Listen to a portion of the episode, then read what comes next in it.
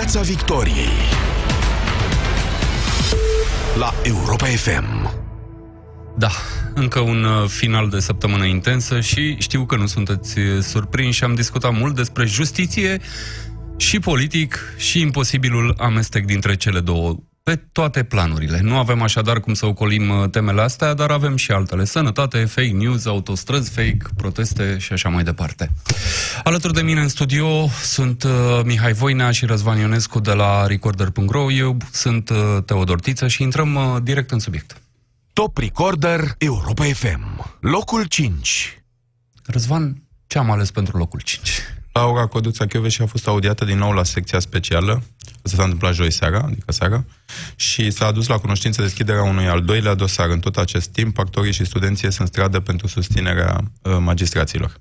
Au fost chiar și niște elevi astăzi, dacă nu mă înșel, în fața Casei de Cultură a Studenților din București. A fost un grup de elevi și studenți care au, uh, au protestat uh, pentru susținerea magistraților, cum spuneai și tu mai devreme. Mihai, uh, Voina, ne mirăm? Ne mirăm că apare un al doilea dosar Chioveși? E surprinzător? Da, nu mai pare nimic surprinzător. Adică uh, apare câte un dosar de fiecare dată când uh, e un moment important în procesul ăsta de numire al uh, procurorului european, în care, din care face parte și doamna Chioveși. Uh, eu nu mă înscriu în, în valul ăsta de entuziasm uh, creat în jurul, în jurul doamnei Chioveși, pentru că atâta timp cât a ocupat o funcție publică, cred că trebuie să ne păstrăm spiritul critic față de toți cei care ocupă astfel de funcții. Însă ceea ce se întâmplă cu această secție specială și felul în care deschide dosare pe numele doamnei Chioveși miroase de la o poștă așa răzbunare mai degrabă decât act de justiție. Și bă, arată ca o încercare de, de, a, de a pune piedici, poate chiar de a distruge cariera profesională, care de bine de rău e luată în seamă la Bruxelles, da? Adică doamna Chiove și uh, e postură de, de favorit în, în a fi numit procuror european, ceea ce nu reamintim, Să le reamintim ascultătorilor, uh, Laura Căudruța și a câștigat concursul tehnic, analiza tehnică a candidaților, a ieșit pe primul loc acolo, urmată de candidatul francez și de cel german. A câștigat votul uh, în Parlamentul European, în cele două comisii de control bugetar și de libertăți și justiție și în urma unei întruniri a liderilor Parlamentului European a devenit practic candidata uh, Parlamentului pentru, pentru funcția de procuror șef al parchetului european. Pe de altă parte, a existat un vot consultativ în uh, Consiliul European, unde a câștigat candidatul francez. În ce măsură, vreau să vă întreb, ar putea afecta veștile de la București șansele doamnei Cheveș? Ca să fiu sincer, eu m-am așteptat să afecteze șansele deschiderea primului dosar înainte de audierile din cele două uh, comisii, lucru care nu s-a întâmplat. Uh, cu atât mai mult la a doua comisie unde a câștigat și în felul ăsta, pe total, uh, e favorita uh, Parlamentului. Acum urmează această negociere între Parlament și uh, Consiliul European. Dar uh, dacă nu s-a întâmplat atunci, e foarte posibil să nu se întâmple faptul că a apărut încă un dosar care este, cel puțin la nivelul comunicării publice, uh, această secție specială pentru magistrați a dat un comunicat destul de târziu, astăzi, care are niște formule neconvingătoare din punct de vedere al percepției publice, pentru că nu se înțelege ce e acolo. Uh, sunt, nu e primul caz de acest gen. Am mai văzut, am mai văzut uh, comunicate ale parchetelor în care, din care oamenii normal ca noi nu înțelegem uh, de ce sunt acuzați. Legalez, așa. Uh, da. Uh, am, am văzut niște lucruri care păreau să pară așa la prima vedere să fie în regulă pentru atribuțiile unui procuror uh, uh, șef. Uh, chiar așa, fără să intri în, în detalii. Uh, ele n-au convins. E adevărat că e vorba de vot politic, totuși. În Parlamentul e un vot tehnic, e uh, bazat pe interviu, pe întrebări, pe uh, expertiza demonstrată și pe CV, uh, dar a fost totuși un vot politic în Parlamentul European și votul celălalt din Consiliul UE e la fel, un vot eminamente politic. Acolo a fost și mai evident decât atât. A fost mult mai evident pentru că guvernul român nu s-a ascuns prea mult, a făcut lobby împotriva Laurei Codruța și în Consiliul European cel puțin, iar bă, parlamentarii europarlamentarii asociați guvernului de la București au încercat și ei pe acolo prin Parlament să îi afecteze negativ candidatura. Iată că n-au reușit în cele din urmă. Da, mai există un detaliu care, pe care n-am apucat să-l menționăm și anume, bă, după ce Consiliul Editorial al Financial Times, discutam săptămâna trecută, a intervenit în favoarea doamnei și recomandând-o, practic, pentru, pentru această funcție, domnul ministru al Justiției, Tudorel Toader, a trimis o scrisoare către Financial Times la ceva ce poate fi numit poșta redacției. Scrisoare care a creat niște reacții în România. Bă, sunt procurori care au reacționat și au spus nu, a mințit ministrul justiției român în Financial Times. Cât de departe, Mihai, poate să meargă lupta asta între guvernul român și doamna și Unde mai pot să ajungă? Ce, la ce să ne așteptăm de aici înainte? Nu știu, dar e clar că e o chestiune destul de ridicolă ca ministrul justiției să trimită o, o scrisoare la, la rubrica Ne scriu cititorii, adică uh, am lucrat și noi la ziar și primeam, uh, primeam scrisori, dar niciodată nu ne-am așteptat să primim de la Ministrul Justiției o scrisoare. Uh, cum spuneam, e, e par așa niște încercări disperate de a împiedica această numire a doamnei și în funcția de procuror european. Și mm, noi primim foarte multe mesaje de la oameni din țară care încearcă să ne trimită ponturi, să ne dea informații despre diverse lucruri care se petrec în, în zona lor și foarte mulți dintre ei ne spun, dar vă rog să, să nu-mi spuneți numele, știți, mă tem pentru că uh, politicul are influență, mi-aș putea pierde slujba și așa mai departe. Adică oamenii se tem că politicul le-ar putea Uh, distruge cariera. Și iată, asistăm acum la o demonstrație de forță în care politicul cam asta încearcă să facă, să distrugă uh, cariera unui, unui magistrat. Chit că e, vorbim despre un magistrat care uh, a lăsat niște lucruri neexplicate vis-a-vis de mandatul pe care l-a avut la DNA și așa mai departe, dar uh, uh, ceea ce se întâmplă în ultima vreme miroase destul de urât, așa, adică arată mai multă răzbunare. Ce cert este că uh, tocmai în această atmosferă Uh, creată în bună măsură de reacțiile celor de la guvernare și de războiul lor împotriva Laurei Codruța și o eventuală victorie a, a uh, fostului procuror șef TNA a, uh, ar fi un dezastru din punct de vedere al imaginii într-un an electoral. Din punct de vedere politic ar fi un, un dezastru. Să merg e deja o problemă. Să spun că ar fi un militor, probabil, pentru guvernul român. E deja o problemă pentru că vedem ce se întâmplă. În fiecare zi, media transmite cât un mic episod, așa, niște studenți care sunt în fața uh, uh, universității, profesori, nu mai zic magistrați, evident că sunt legate de un uh, pachet întreg de, de nemulțumiri, dar în multe din, as, din aceste cazuri există susținători care susținători ai Laurei Codruța Chioveși. Repet, pentru ei, uh, eventualitatea că uh, doamna Chioveși va ajunge prin procuror al pachetului european, uh, din punct de vedere tehnic, nu e nicio mare problemă. E destul de greu să ne închipuim că unul dintre marile dosare uh, nerelămurite în România va putea să intre vreodată pe mâna acestui pachet european, cel puțin într-un, într-un termen rezonabil. Uh, dar din punct de vedere al imaginii ar, ar fi un dezastru. Există un risc ca guvernul român uh, să meargă chiar mai departe? Adică erau ieri întrebări când a ieșit doamna și de la, de la audieri dacă cumva i s-au restrâns uh, drepturile, dacă i s-a interzis să iasă din țară și lucruri de felul ăsta. Credeți că se poate ajunge și acolo? Mai departe decât să scrie la poșta redacției, nu știu ce se poate întâmpla. Să-l vedem pe Tudorel Toader făcut din, făcut, uh, transformat în om sandwich din ăla, știți, cu, în care scrie mesaje pe piept în fața uh, Parlamentului European sau pe unde s-a luat decizia asta. Adică mai mult de atât, nu știu ce, ce, ce mai pot să facă. În fața Parlamentului European o să ajungă niște magistrați români, dacă am eu informația corectă, care se pregătesc să protesteze tot acolo. Am încheiat uh, subiectul ăsta, dar nu mergem departe de politică. Top Recorder Europa FM. Locul 4. Mihai? Da, vorbim despre, despre un subiect publicat de Recorder la începutul acestei săptămâni. Este vorba despre mm, doamna Adriana Cotel, aflată la conducerea Casei Naționale de Asigurări de Sănătate. De ce ni s-a părut un subiect interesant? Pentru că a fost o numire uh, în trena căreia nimeni nu a venit cu nicio explicație. Adică nimeni nu a, nu a spus ce o recomandă pe, pe această persoană pentru a conduce o instituție atât de importantă. Vorbim de un buget de aproximativ 7 miliarde de euro. E o instituție esențială pentru funcționarea sistemului de sănătate din România și uh, nimeni nu a, nu a venit să explice ce pregătire are doamna Cotel, ce o recomandă pentru a ocupa această, o, o, o astfel de funcție. Dar ce știm despre doamna Cotel până acum? Păi dacă ar fi să ne luăm după sursele oficiale, noi nu știam nimic, adică nici măcar nu și-a publicat CV-ul pe, pe site-ul instituției. Uh, au apărut două rânduri în monitor oficial în care uh, limba aceea de lemn se numește în funcția de. Da? Nimeni n-a venit cu nicio explicație. Noi am încercat să aflăm da?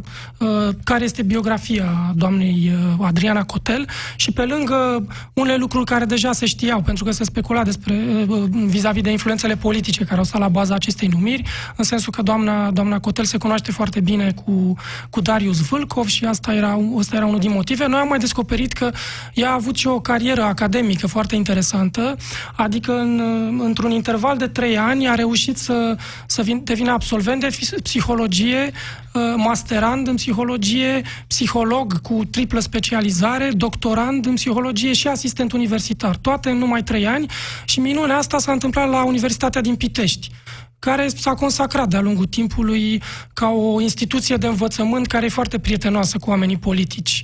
De exemplu, prodecan până de curând era soția domnului uh, Mircea Drăghici, care e trezorierul PSD. Răzvan Ionescu, ca publisher de-a lungul carierei tale, ai uh, administrat bugete destul de mari, dar nu cred că te-ai apropiat niciodată de 7 miliarde. Care ar trebui să fie criteriile pentru cineva care administrează un astfel de buget? Buget public care e cheltuit pentru sănătatea României. Bun, poate cifra nu spune uh, totul, dar trebuie spus că e probabil instituția cu cel mai mare uh, uh, buget dacă scoatem uh, din calcul pe uh, premier, care are evident în mână teoretic cel puțin, pentru că nu stă în pixul tot bugetul României, tot bugetul României uh, cred că nu există decât poate încă unul, două ministere care la fel, e, e greu să le compari. Asta chiar e o, uh, funcționează ca o companie de asigurări, de stat, e adevărat, care uh, gestionează, cum spuneați, 7 miliarde de euro. E cel mai mare buget uh, din România. Cred că nu s-a întâmplat niciodată uh, așa ceva în 30 de ani ține minte din anii 90, din timpul guvernelor uh, Văcăroi, primele guverne ale Convenției de Poate că era, stau scandaluri, ori că unul era prea comunist, ori că unul avea dosar la uh, uh, apăreau primele informații despre dosare la, la securitate, securitate, chestiuni morale, ori că s-a pus un inginer la Ministerul uh, Sănătății, dar niciodată nu s-a întâmplat să fie puși oameni fără biografie. Și oameni a căror singură bio, biografie, singur ele, element biografic uh, relevant și care se și califice acolo este uh, acela că sunt prieteni sau sunt, fac parte din cercul de, de influență local, foarte local, deci în imediată proximitate, a unui om politic, în cazul ăsta, un om politic cu, cu CV-ul lui Darius Volkov, trebuie să repetăm de fiecare dată, un om care, după părerea mea, nu numai că are o condamnare în prima instanță de 8 ani, dar este de departe cel mai scandalos și mai limpede scandal de, de corupție aflat vreodată într-o curte de justiție uh, legat de un om politic, într-o curte de justiție din, uh, uh, din România. Și această doamnă, din tot, toate detaliile pe care le-au descoperit Mihai și cu, cu colegii noștri la, la Recorder, mai sunt și alții, mai e această doamnă Mihaela Triculescu, cred că o cheamă, care este șefă la ANAF, din nou instituție uh, vitală în arhitectura uh, statului român, care face parte de, sunt și prietene, uh, sunt și acționare, în, sau au fost acționare în aceeași uh, firmuliță pe acolo, prin, uh, prin Oltenia, pe la Slatina. Da, nu pot să nu întreb, Mihai, ați încercat să luați legătura cu doamna Adriana Cotel? Am încercat, dar nu, nu ne-a răspuns nici la telefon, nici la mesaje, însă n-a fost uh, complet lipsită de reacție la, la articolul nostru, în sensul că după publicarea articolului, uh, Adriana Cotel și-a publicat CV-ul pe site-ul, pe site-ul Casei Naționale de Asigurări de Sănătate, din care putem afla, uh, aflăm și despre, despre ascensiunea asta academică din ultimii trei ani și mai aflăm că a lucrat, uh, în ultimii 10 ani, a lucrat în, uh, ca distribuitor de, de medicamente în în mai multe firme de distribuție de medicamente. Domnul Vâlcov a avut vreo reacție? Pentru că, din câte am văzut, domnul Vâlcov, uh, care este un nu știu cum să-i spun, premier de facto al României, este omul care face politicile economice la guvern, care, iată, numește uh, oameni la ANAF care să conducă ANAF-ul. A avut vreo reacție? A spus ceva? Nu, n-am, n-am, noi n-am, uh, n-am văzut nicio reacție din partea lui. Credeți că dacă s-ar fi gândit că e nevoie de vreo reacție, că Uh, uh, reacția publicului în momentul în care se va afla ce s-a aflat după articolul din, din Recorder, uh, ar fi făcut un astfel de pas?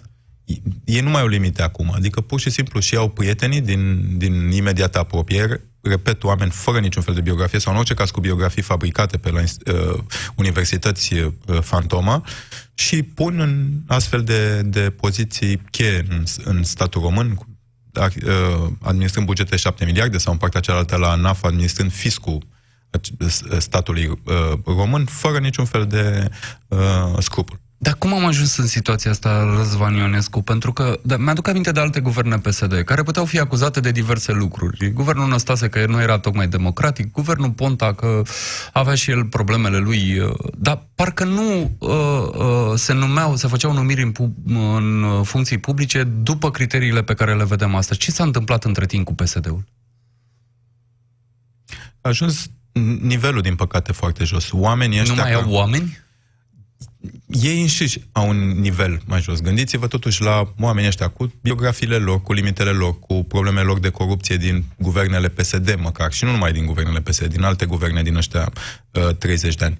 În cazul actualului uh, guvern, nivelul a scăzut foarte jos, iar ei nu au ce face. Mai e, mai e un lucru. Uh, trebuie să rezolve lucruri rapid pe unitate, pe unitate de timp. Și mai e o chestiune... Le expiră termenul? Destul de simplă, în sensul că uh, oamenii competenți, în general, sunt oameni cu personalitate. Și e da. destul de evident că Liviu Dragnea își dorește orice numai oameni cu personalitate, nu un partid după care îl conduce. Cred că asta e o explicație foarte da, simplă. Da, au nevoie de, de vătafi.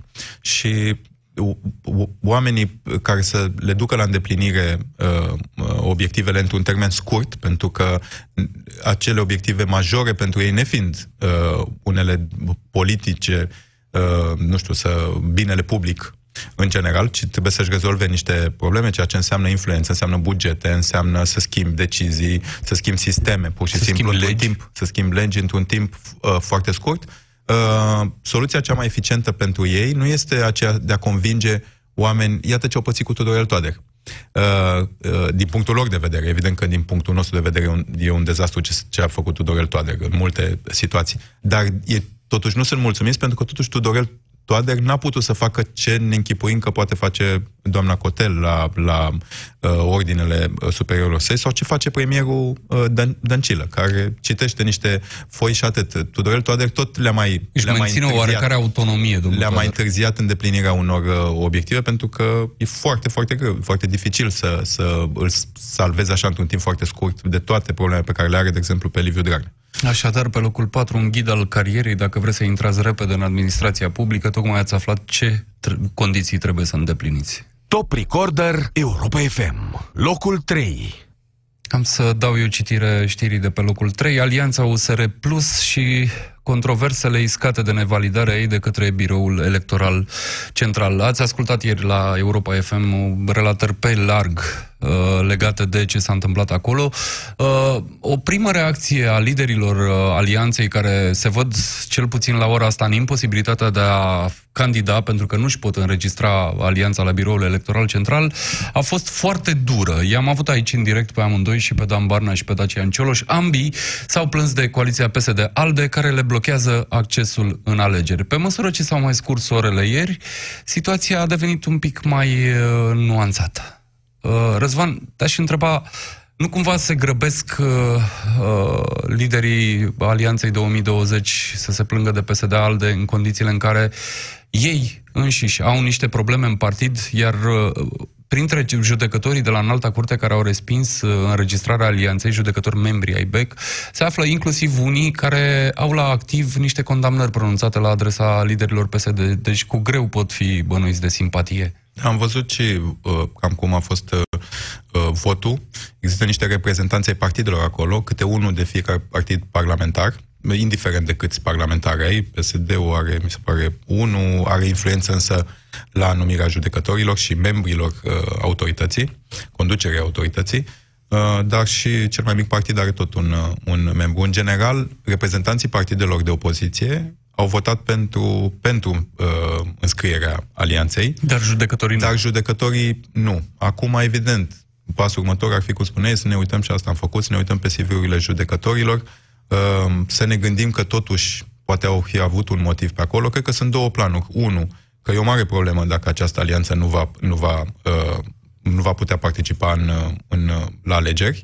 Pe de cealaltă parte este cât e și vina lor administrativă a conducerii celor, conducerilor celor două partide că s-a ajuns aici. Poate că la partidul domnului Cioloș am putea să mai găsim circunstanțe pentru că, în fine, au avut în, înscrierea asta târzie și bizară, stranie. Și bizară, stranie, pe, cumva pe ascuns, așa, în toamnă, deci doar de câteva luni, în schimb, acolo la, la USR, un partid care ar fi trebuit deja să acumuleze experiență politică și chiar de administrație, cu atâția parlamentari, cu un scor bun la alegeri, totuși alegerile au fost acum 2 ani și jumătate, să te trezești că la judecătorie, nu numai că nu e înscris actualul președinte, domnul Barna, care are ceva în spate ca uh, stagiu în poziția asta, dar nu e nici penultimul, domnul uh, Levente. E Elex scris Levente. Nicu, Nicu Șordan, e ca și cum, nu știu, exagerând un pic, la PSD ne-am trezit că la judecătorie e înscris Nicolae Ceaușescu sau măcar Ion, Ion, Ion Iliescu.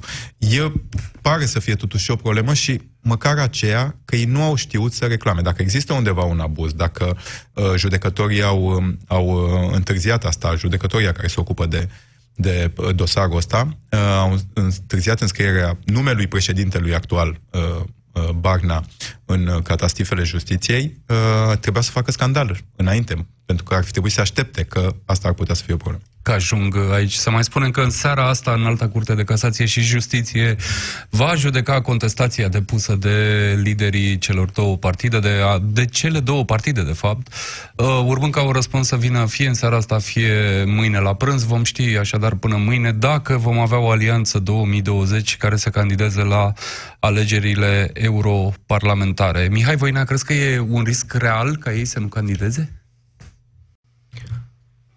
Nu știu ce să spun în momentul ăsta, dar e clar că uh, a fost o problemă de, de organizare în cazul lor. Adică uh, am constatat cu, cu ocazia asta că și politicienii din opoziție sunt tot politicieni și s-au grăbit să câștige și ei puțin capital electoral pe urma, pe urma acestei decizii. N-a prea fost un abuz acolo din, din toate datele care există, ci arată mai degrabă o naivitate a acestor partide de opoziție care nu înțeleg că pentru a că atunci când te hotărăști să intri în politică, uh, trebuie să te mai ocupi puțin și de partea asta birocratică, să te organizezi, să, să-ți faci filiale în teritoriu. USR-ul a început să se ocupe puțin să mai, să mai să-și construiască un, un, un aparat așa în teritoriu, dar e nevoie și de lucrurile astea. Nu poți doar să, să faci postări pe Facebook și să să urmărești abuzurile puterii. Trebuie să te mai preocupi și de, de problemele tale interne și să construiești o, o structură serioasă, începând de la chestiile astea simple, de la a schimba uh, președintele acolo în acte. După ce el este votat de uh, membrii de partid, ai rostit, uh, Mihai, cuvântul magic Facebook despre Facebook. O să vorbim. Top Recorder Europa FM. Locul 2. Și vorbim despre Facebook pentru că uh, s-a anunțat pe un blog al uh, companiei că uh, Facebook a șters mai multe conturi și pagini care erau conectate între ele și, ironie sau nu, făceau propagandă pro-PSD. De ce e asta o știre importantă, Răzvan? Cred că e mai importantă decât să înțelegem că a fost stopat un fenomen de masă, nu era un fenomen de, de masă și în orice caz nu era un fenomen cu impact de, ma- de masă.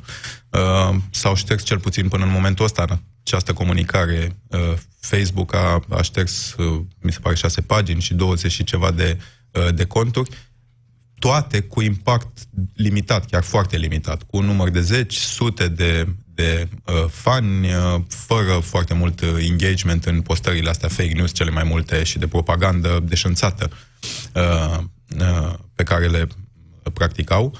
Uh, e mult mai important faptul că a venit această comunicare oficial din partea Facebook, chiar dacă evident e implicat un partener Facebook acolo care e îndrituit să, să facă asta și să urmărească fake news și să uh, alerteze departamentele de securitate din Facebook în legătură cu, cu practicile astea, arată uh, pe de o parte că a existat acolo totuși o mobilizare și o coordonare, pentru că apar totuși uh, uh, metode și registru de uh, social media similare, Uh, dar pe de altă parte un, la un nivel foarte, foarte jos, așa cum vorbeam de oamenii ăștia pe care îi pun în guvern și în instituții tale, vă închipuiți cum arată oamenii pe care îi găsesc să le facă uh, uh, să le facă mendrele pe rețele sociale pentru un partid care este condus de Liviu Dragnea, omul care după alegerile din 2014 a ieșit și a ieșit public și a spus ne-am vins Facebook. S-a, mi se pare că n-a ieșit public, a spus în, în Comitetul Executiv în Cexul uh, PSD, dar au confirmat cu toții asta și nici măcar domnia sa n-a, n-a infirmat. Uh, a spus cu toată convingerea că Victor Ponta a fost învins de, de Facebook și că acolo în Facebook care exista o agentură care a lucrat împotriva lui Victor Ponta și în favoarea lui, lui Claus Iohannis. Eu sunt aproape convins că la momentul respectiv, cel puțin, asta era capacitatea de înțelegere, nivelul de înțelegere al lui Liviu Dragnea în materie de Facebook. Să menționăm așa ca să înțelegem bine efectele deciziei pe care a luat-o Facebook. Cele 1500 de like-uri adunate în paginile astea se raportează la Uh, un număr de 9,8 milioane de conturi active în România în luna ianuarie 2019.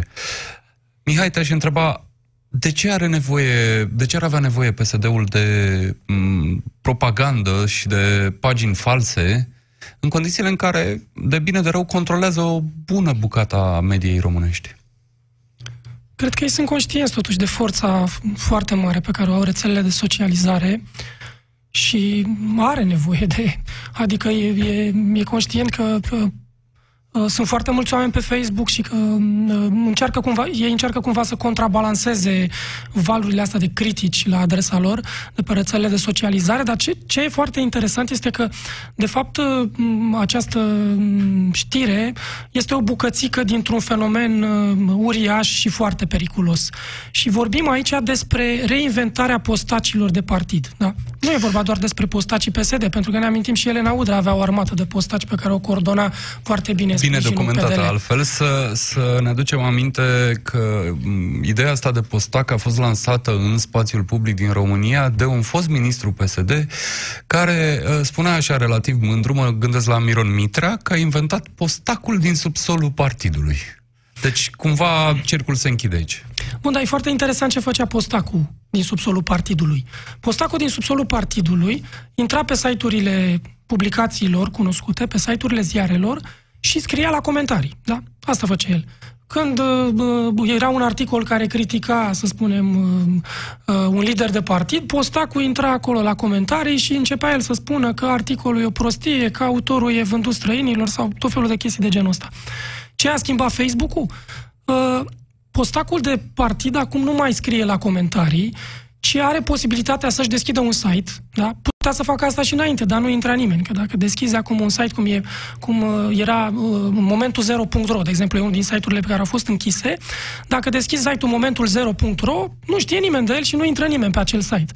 Dar cu ajutorul Facebook-ului poți să-i creezi o pagină și să începi să distribui conținutul de pe, de pe acel site și brusc oamenii uh, uh, văd uh, Uh, văd că, văd, acel, văd că acel articol există pe un site și sunt mulți destul de naivi să creadă că în spatele acelui articol se află un jurnalist.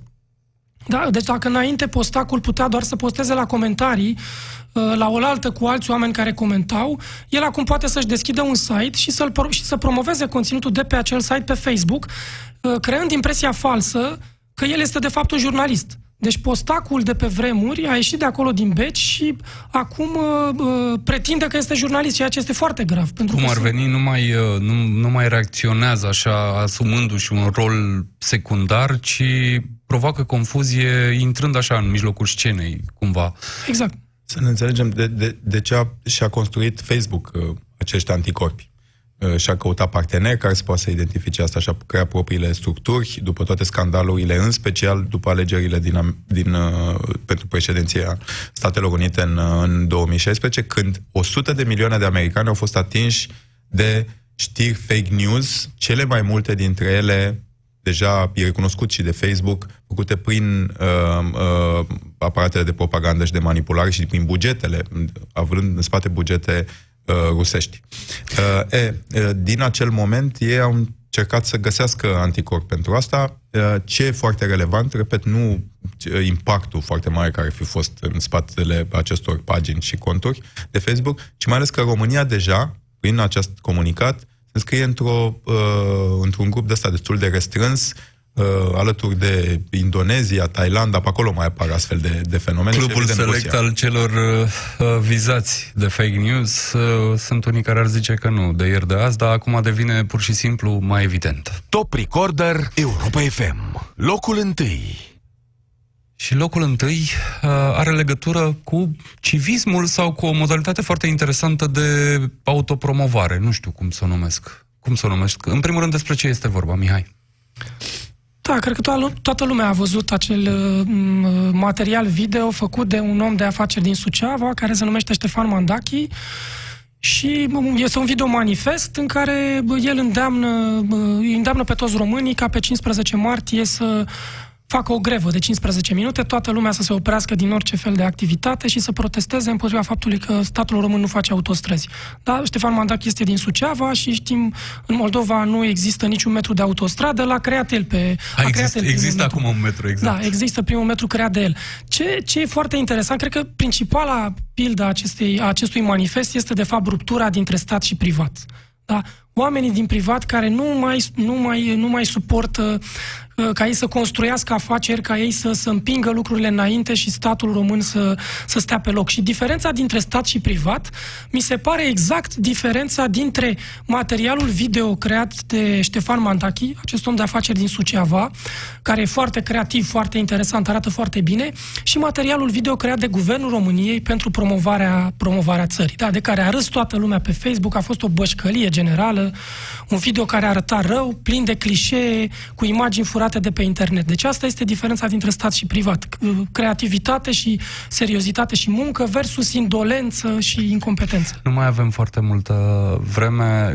Răzvan Ionescu, crezi că uh, protestul ăsta se va uh, întinde, va reuși sau vom avea, nu știu, două, trei pungi așa de protest în două Eu locuri? Eu ce gata. se va întâmpla până vinerea viitoare, peste o săptămână, la ora uh, 15, dar în orice caz uh, a avut efect. Și a avut efect nu numai pentru că există această frustrare adunată în toată țara, nu numai în Moldova, dar pentru că omul ăsta a făcut o treabă foarte riguroasă. Și creativă, și riguroasă, și-a pus și toate resursele și probabil relațiile la oameni care se pricep să facă un video, să pună muzică, să construiască bucățica aia de autostradă să pe monteze, pământul lui, da. să facă acele imagini, să producă chiar emoție sau să fructifice emoția deja existentă, dacă vor mai exista câteva astfel de, de acțiuni, pentru că inițiative din acestea civice de protest există cu, cu duiumul, dar la nivelul ăsta de, de construcție au fost foarte puține. Dacă vor mai exista câteva din astea, PSD-ul, PSD-ALDE vor avea probleme mult mai mari decât au în general cu partide de opoziție din România. Nu mai avem foarte mult timp, foarte scurt.